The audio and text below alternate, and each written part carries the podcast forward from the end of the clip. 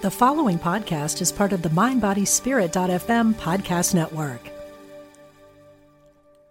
I'm Diane Ray, and if you came across this podcast, you might remember me from Hay House Radio or Unity Online Radio, or maybe even one of the radio stations I worked at in Florida, Texas, and California.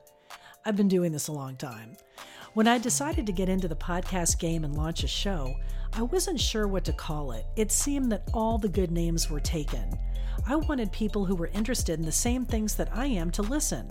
Topics like metaphysics, spirituality, God, is there a God, paranormal phenomena, life after death, and people doing extraordinary things with their lives that could inspire others. I know it's a diverse list. The more I stressed over a name for the show, I kept thinking of the advice of Louise Hay, the founder of Hay House. She would say the point of power is in the present moment.